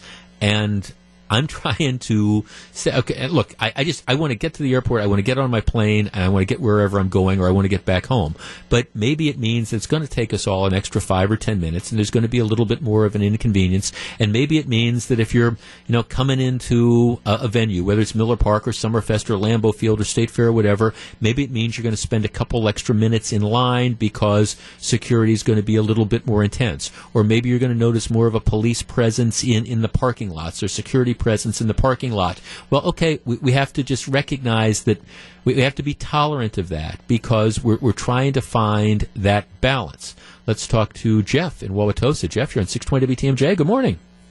Hey, Jeff. I'm certainly going to be more on guard when I am leaving major events. Yeah. But I am still planning on going to Summerfest twice, at least twice, because um, I have seen the he- very heavy police presence that's on Water Street every like Friday and Saturday night when I when I've actually been been there, and um, I think that if that carried over to Summerfest, that that would be very powerful in, in preventing anything that could happen when people are leaving.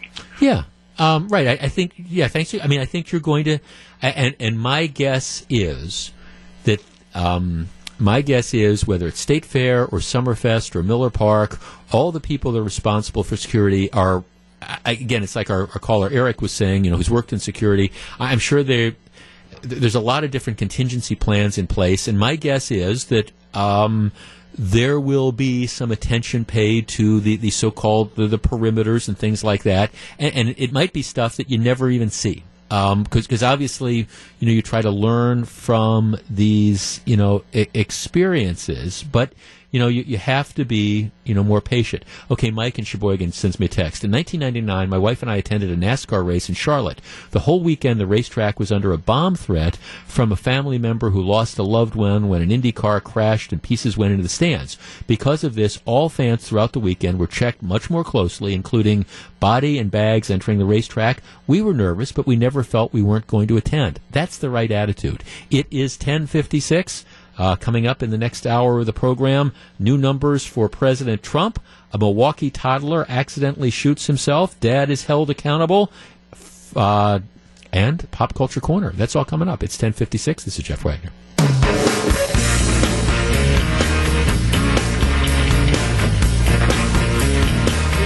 It's 11.09. This is Jeff Wagner, so very glad to have you with us. All right.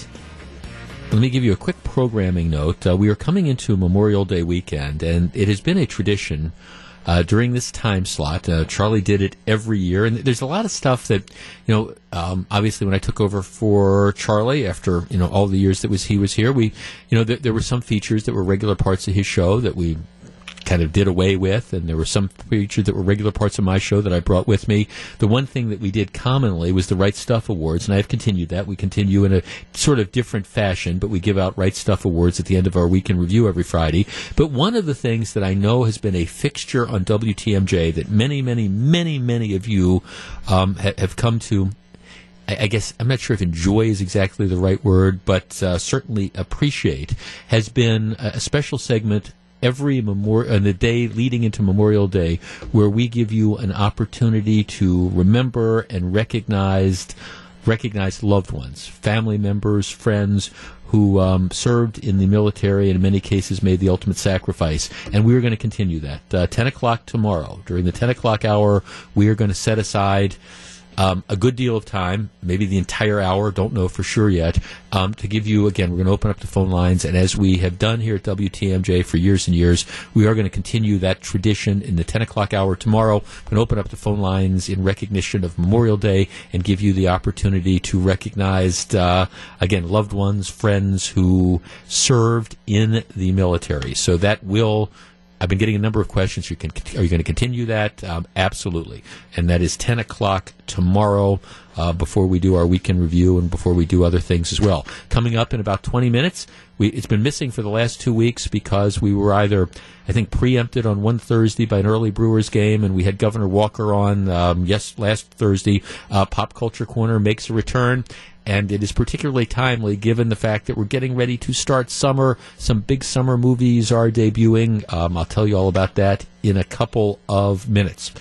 There was a headline story yesterday in USA Today, and it, it featured a woman who had just been thrown in jail because she she had a gun, a handgun at her house and she had allowed her, I believe it was daughter, to get access to the gun, and the daughter had shot herself. And I, I, don't remember from the story whether the daughter had killed herself or just injured herself, but you know it was it was clearly a, a, tragedy, and it wasn't a situation where the woman you know got drunk or anything like that. She just left the handgun in an accessible place, and the tone of the story was sort of like, "Oh my gosh, we're victimizing." Imagine how horrible this woman feels. Um, you know, she left a gun in a position that was accessible to a child. The child has injured and or killed herself, and now we're going to prosecute the, the mother. And that was kind of the tone that it took, and it's all part of this this ongoing storyline that the Gannett newspapers are doing, talking about like accidental shootings. Well, you know, you had a situation like that in Milwaukee just um, a couple days ago, 9:30 at night on Tuesday, 3400 block of North 36th Street. Um, what happened is apparently a two year old boy found his father's handgun. Don't know where the gun was in the house yet, but a two year old boy found his father's handgun and accidentally shot himself. The toddler is expected to survive. Um, he has the dad though has been arrested by the police after the police say he left the gun in an accessible location in the house. So again, the prosecutors are looking at this to determine whether or not they're going to issue charges. Uh, but I think, and I so I don't know where in the house the gun was, but I do know that the gun number one must have been loaded because I doubt the two-year-old was going to be able to, you know, load the gun and fire it. So the gun must have been loaded. Number one, the gun must have been um, kept without a trigger lock or something like that. Uh, And number three, the gun was, of course, accessible to the child. And obviously, somebody wasn't watching the child because the child got access to the gun. You know, that's the, the superfecta of bad things that are out there. But the DA's office is now going to be looking at this to determine whether or not charges should be issued. 414-799-1620. That is the Accunet Mortgage talk and text line. Right now, the argument that gets made in these cases is that this is not something, as a general rule, that the parents intend. This is an accident in terms of it is not something, a planned kind of event. Uh, nobody anticipates that the kid is going to find the gun and do this. But the firearms are left in accessible fashion. The argument would be, look, assuming mom and dad, mom and or dad, aren't aren't bad guys, you know, that this is just a mistake. They are going to have to live for the rest of their life with the knowledge that they left a firearm in a position where their child, their two year old, their three year old, their five year old, whatever it is, could get access to the gun and then could shoot themselves or shoot a friend. Now, in this particular case, the toddler is going to survive. 414 799 1620. That is the Accunet Mortgage talk and text line. What should prosecutors do with a case like this? Again, let us assume, for the sake of argument, because this is what happens most of the time, that it's that it is is negligence. You know, the gun is left under a bed. The gun is left unattended in a drawer. The gun is left on a counter. The kids see it. The kids get access to it. You know, what should happen to the parents if children get access to guns and bad things happen? Is this a matter where prosecution criminally of mom and dad is or dad is warranted, or is this just an unfortunate mistake? Um, you don't gain anything by charging mom or dad with a crime. The argument would be there's real criminals out there. How should authorities handle these situations where children get access to guns because mom and dad haven't locked them up properly? Should that be a criminal prosecution? And should mom and dad go to jail and or prison? 414-799-1620. I will tell you where I come down on this and what I think should happen, but I'm curious as to what you think as well. We discuss next. It's 1116, Jeff Wagner, 620 WTMJ.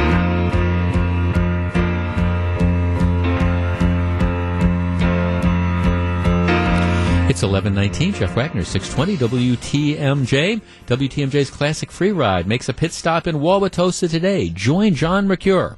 Just talking to him this morning and Wisconsin's Afternoon News as they broadcast live from 3 to 6 at Pools True Value on North 68th Street.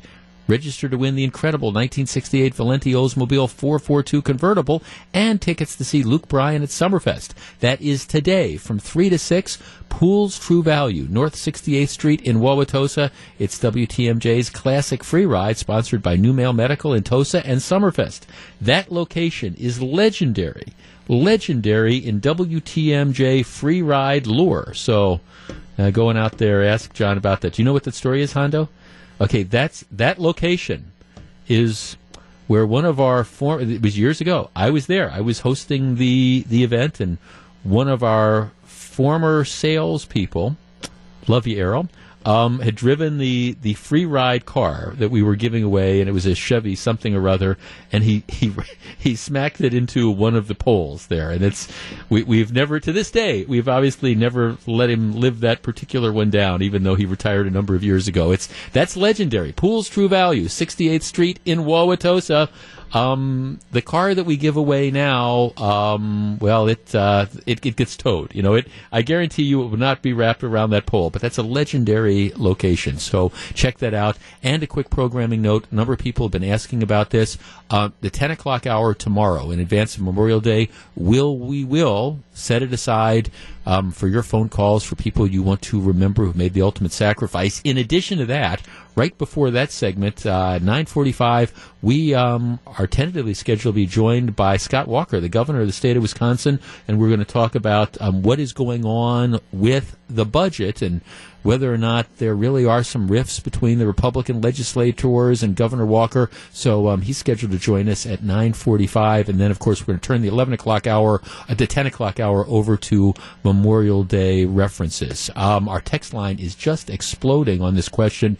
Um, another day, another accidental shooting of a child in in Milwaukee. Um, the latest story happened what um, on Tuesday, nine thirty at night. Apparently, a toddler was able to get access to dad's gun. And we, we don't know all the details yet, but obviously the gun was accessible to the kid. The gun was loaded. There weren't trigger locks, um, and there wasn't anybody supervising the child. So again, the the, tri- the superfecta of bad judgment. And I guess the question becomes, you know, what what do you do? What do you do with that? And um, for example, I have one of our emails. Kathy says, "I wouldn't feel right to put him in jail and break up a family, but there needs to be some kind of punishment, maybe some community service or something." Look, I, I guess. See, here here's the deal. I first of all, if you have a situation, let's talk about it big picture as opposed to concentrating on a particular case. Like I say, the, the facts of this case haven't been made public yet. But, but big picture, if you are a firearms owner, if you're a firearm owner, you have a responsibility. You have a responsibility to use that firearm in a responsible fashion, and you have a responsibility to make sure that that firearm is in, if you're going to own it, you have a responsibility to make sure that it is not accessible to people who don't know how to use it. And I guess it's it's not just irresponsible to allow a gun to fall into the hands of, of a child, but it's I, I think it is and needs to be criminal. And so, yeah, when I hear these stories about toddlers that get access to guns and shoot them, you, you bet the people that are responsible, whether it's mom or dad or mom and dad or aunt or uncle or grandpa or whatever, the people who are responsible for making sure that those guns are not in the hands of minors, yes, they deserve to be prosecuted. Now, do you put them, do you put dad or mom in prison? Well, it depends on a lot of things, including what dad or mom's criminal record is, what the circumstances behind it was. But yes, you have to prosecute these cases. And if it means breaking up a family, well, then sometimes you break up a, a family because you, you have to, number one, punish people for irresponsible behavior. And number two, you, you have to, you know, send a message, that whole deterrent idea that this isn't going to be tolerated. I, it, one of our, our people on our text line makes a very good point, you know, that, um, one of the reasons I think in Milwaukee that we have so many of the call, quote unquote co-sleeping deaths is because as a general rule, we don't hold people accountable well enough for these situations, which is why I think, you know, in some respects you could argue that Milwaukee has become like the, the co-sleeping death capital of the United States. I, I think what we need to do is you need to hold people responsible. If nothing else, you, you send this message, I hate that term because it's a cliche, but you send a message saying, look, if you're going to be a firearms owner, you know, there's it's it's not just enough for you to be, you know, responsible. But if you're going to have it around the house, you got to keep it out of the reach of kids, and you've got to have trigger locks, and you have to have it locked up. That to me is just common sense. Pete in Germantown. Pete, you're on 620 WTMJ. Good morning. Hey, great, great topic, and I got to tell you, I really enjoy your show. I'm Thank you very a much. radio listener guy, but you do a great job, and the topics are awesome. Thank you, sir. You I appreciate that. Yeah, you know, I think about these things. Just, just give this some thought. What do you think if we would take that accountability and responsibility to all these parents? You know, think about how many cars that are stolen. Just think if we went back to those ways where you were holding these parents accountable and mm-hmm. responsible for juveniles. Yep. You know, and if we took that approach more like they did, I'm 50 years old. When I was growing up in the 70s and 80s, you you were held accountable and responsible for everything you did. Mhm. I mean, my parents were. So I like that approach. It sends a, and again, I know it's not, it's a cliche to say it sends a message, but you know what? You got to get somebody to wake up here, and, and if that's what it takes to Yeah. let these parents know, if you're going to have a firearm, that is a very, very big responsibility, and you have to take responsibility for it. Yeah, to me, Pete, it's no different than let, let's say. I mean, okay, I understand that a firearm is is legal as opposed to like heroin, which isn't. But to me, it's it's not much different. If, if you had a if you had a parent that left a bag of crack cocaine, um, you know, or, or powdered cocaine or heroin, you know, out on the kitchen table, and the two year old was able to get into it, would anybody seriously argue that mom or dad or whoever was responsible for that should not be prosecuted? Prosecuted criminally? I don't think so. And and to me, now thanks for the call and thanks for the kind words. To me, this is the, the same sort of situation. Okay, let me take a quick break. When we come back, a couple thoughts about Sheriff David Clarke and then pop culture corner. Stick around. It's eleven twenty six. 1129, Jeff Wagner, 620 WTMJ. So Hondo is producing the show today and always. What do you think the odds are that David Clarke actually ends up getting this Homeland Security gig?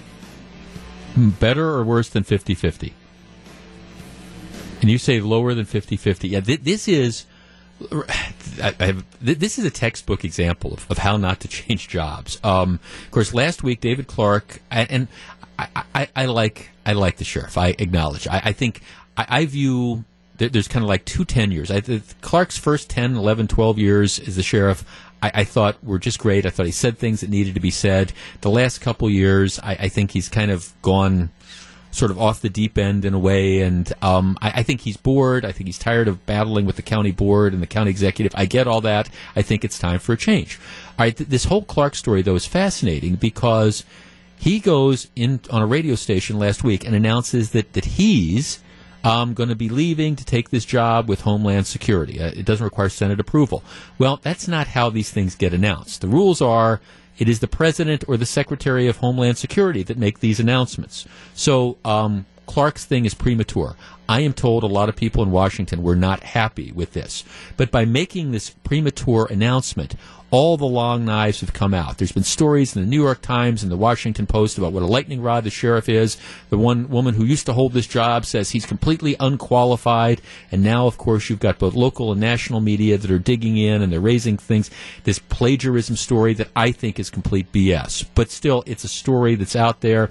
There's reports, the local TV station, Fox 6 doing thing about he's an absentee sheriff. The Journal Sentinel is, is all over, again, this airport incident. You know, it's one thing after another.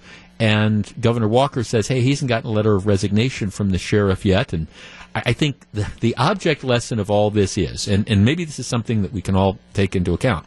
If you're going to change jobs, especially if you are in sort of a controversial position, first of all, you wait till the boss has announced it and then you just leave. you know, because if Sheriff Clarke had just, if on a Friday Homeland Security had announced it and he was going to start the next job, the job on Monday, th- this whole issue would have gone away. But it was the way he did this that gave time for the long knives to come out. I don't know where this stands, but I'm I'm with you. I think it I think it's probably 50 50 whether or not this job actually does materialize or whether the Trump administration just decides, rightly or wrongly, that the Sheriff Clarke is too much of a, of a hot potato right now with all the other stuff going on. And I understand Donald Trump appreciates loyalty, but is he too much of a hot potato to take, take on yet another issue at this point in time?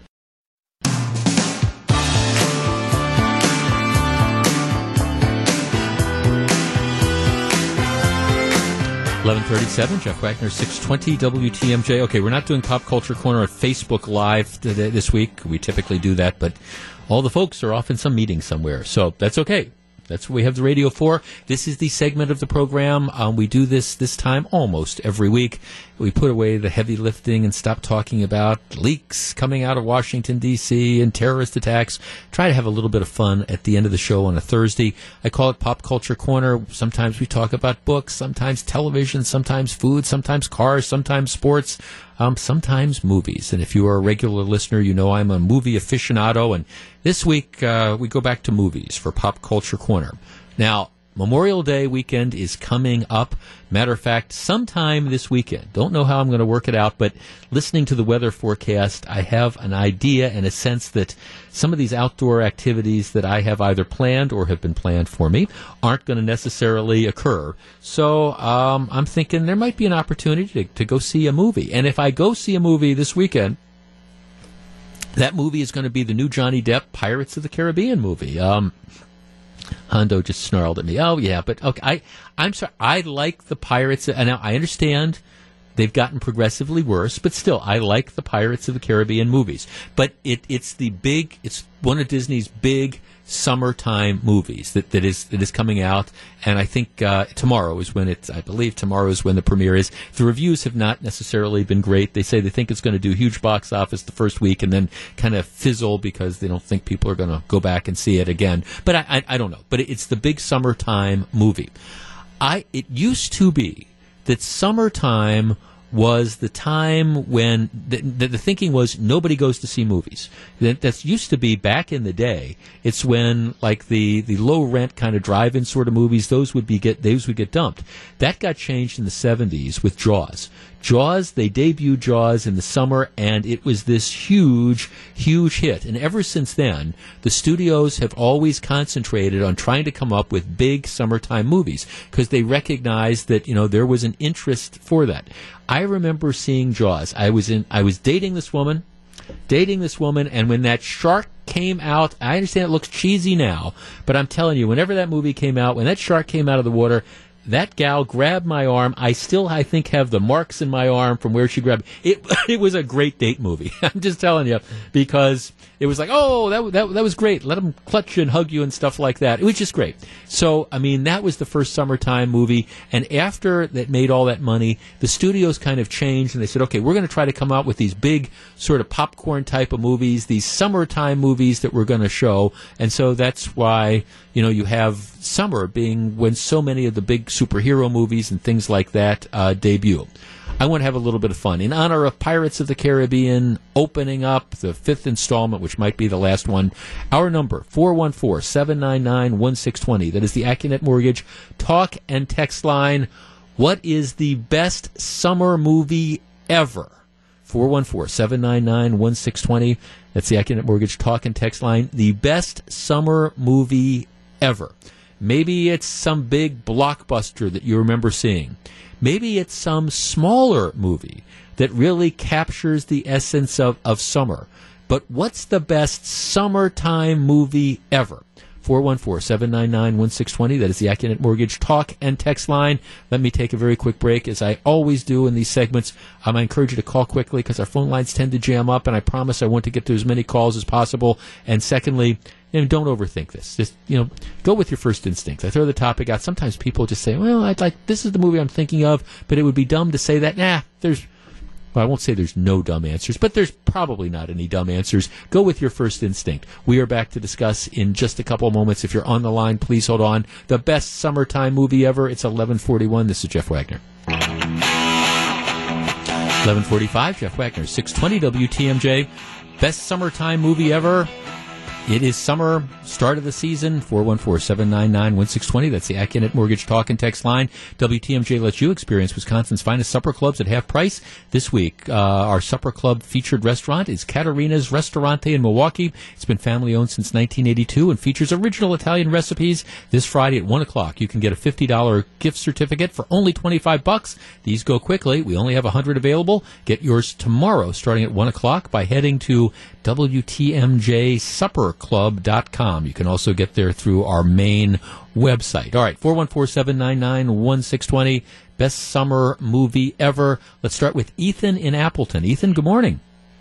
Hi, Jeff. I just wanted to let you know that if there's one movie that makes me think of summer, it's got to be The Sandlot. Oh, absolutely. Absolutely. Baseball, what's more summer than baseball? Hanging out in the clubhouse, cooking marshmallows over a candle. Come on. Yeah, it, it's got and and you, you got kids. I mean, it's the whole it's the whole thing. Yeah, no, it's that that's a tremendous sort of movie. No, thanks the call. Appreciate it. Four one four seven nine nine one six twenty. Okay, let's see. Fast Times at Ridgemont High. That's kind of a classic one. Ferris Bueller's Day Off. That is a great summertime movie. Um, Aaron in New Berlin makes the same point that you just did. S'mores, sleepovers, carnivals, Americana, and of course baseball. He's talking about the Sandlot um, on our text line. Grease, Grease is the word. Yeah, Grease was a. Okay, th- it kind of looks dated by today's standards, and um, John Travolta and Olivia Newton John and all the other people, they were playing high school people and they were all like 40 years old. So, I mean, you did have that suspension of disbelief, but still, um, that was good. 414-799-1620 is the number. Let's talk to Jack in Milwaukee. Jack, you're on 620 WTMJ. Good morning.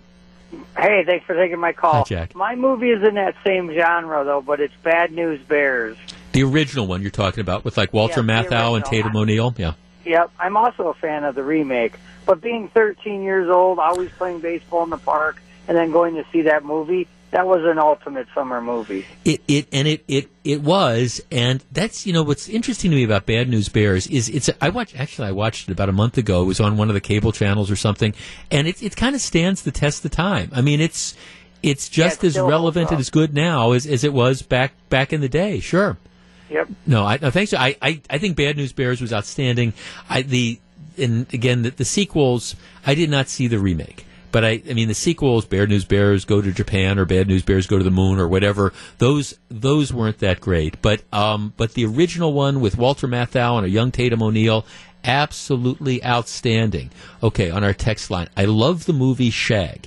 Yet that's that's kind of a um, that's kind of a, a, sort of a hidden gem, like one of these buried treasures. But um, you know, Shag, it's set on the set on the beach. Yeah, that's tremendous. Okay, uh, let's see. My favorite uh, summertime film is Independence Day. hmm All right, on our text line, Top Gun. Especially the theme song makes you drive faster through traffic. They are they have a remake. Their remake, not remake. They got a sequel to Top Gun coming out with Tom Cruise.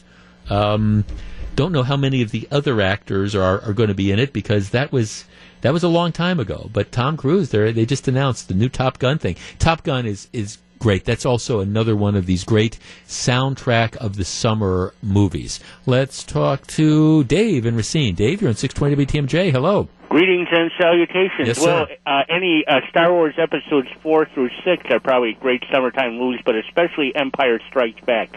Great soundtrack. Uh, You know, Mm-hmm. gr- you know, gr- uh, fed story. You know, action. I mean, you know, just and you know, a lot of humor in that. You know, in that movie. So And it was kind of. I think that I think Empire Strikes Back was the best of those first three. I, I do. Exactly. I mean, like I say, uh, how can you not? Uh, I mean, uh, the Imperial March uh, kicks butt as much as anything by Wagner.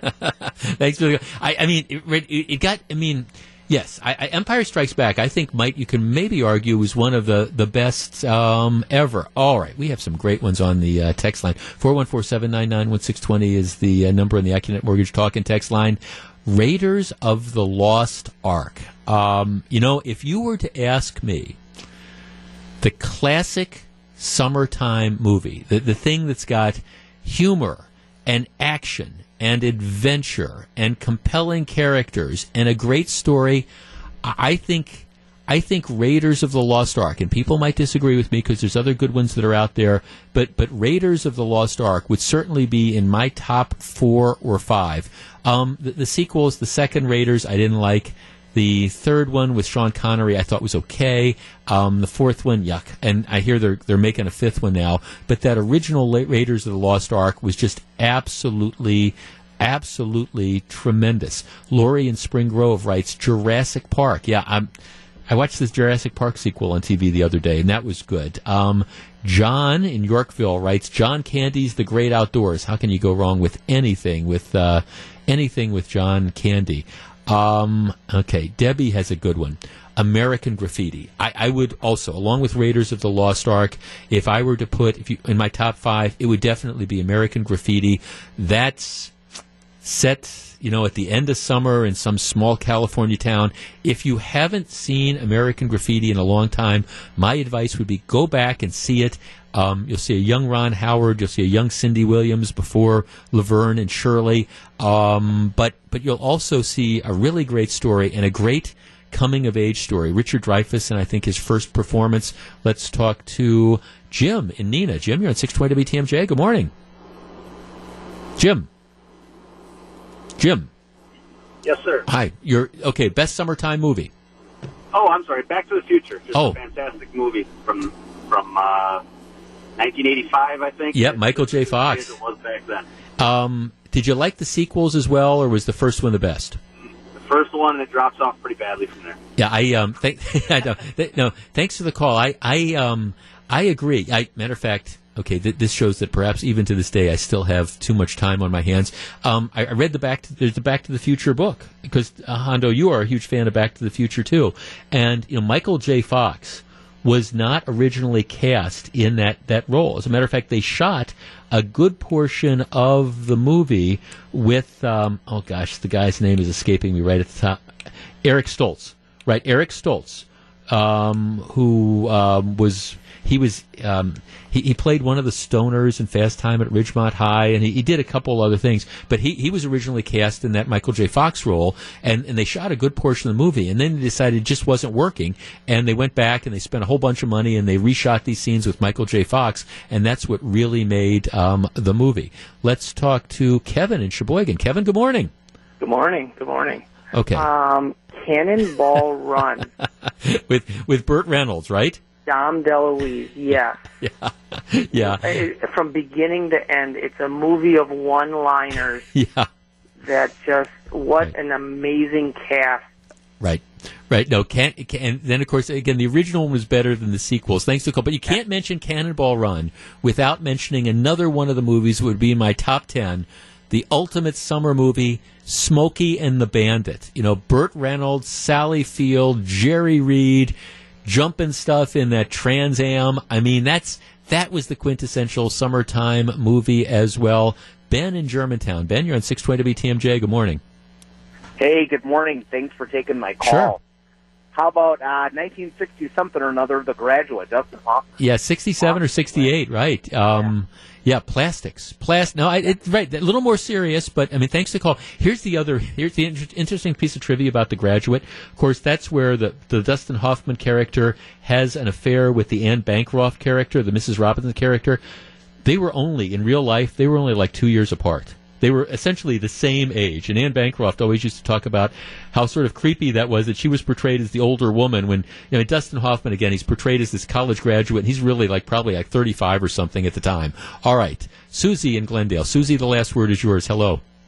Hi. Hi, Susie. Thanks for taking my call.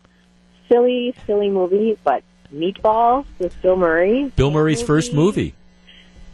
So silly. Uh, Bill, so I- fun. I, Susie, I had to take your call because you and I might be the only two people around who remember Meatballs. but yes, where, where the, he plays the camp counselor.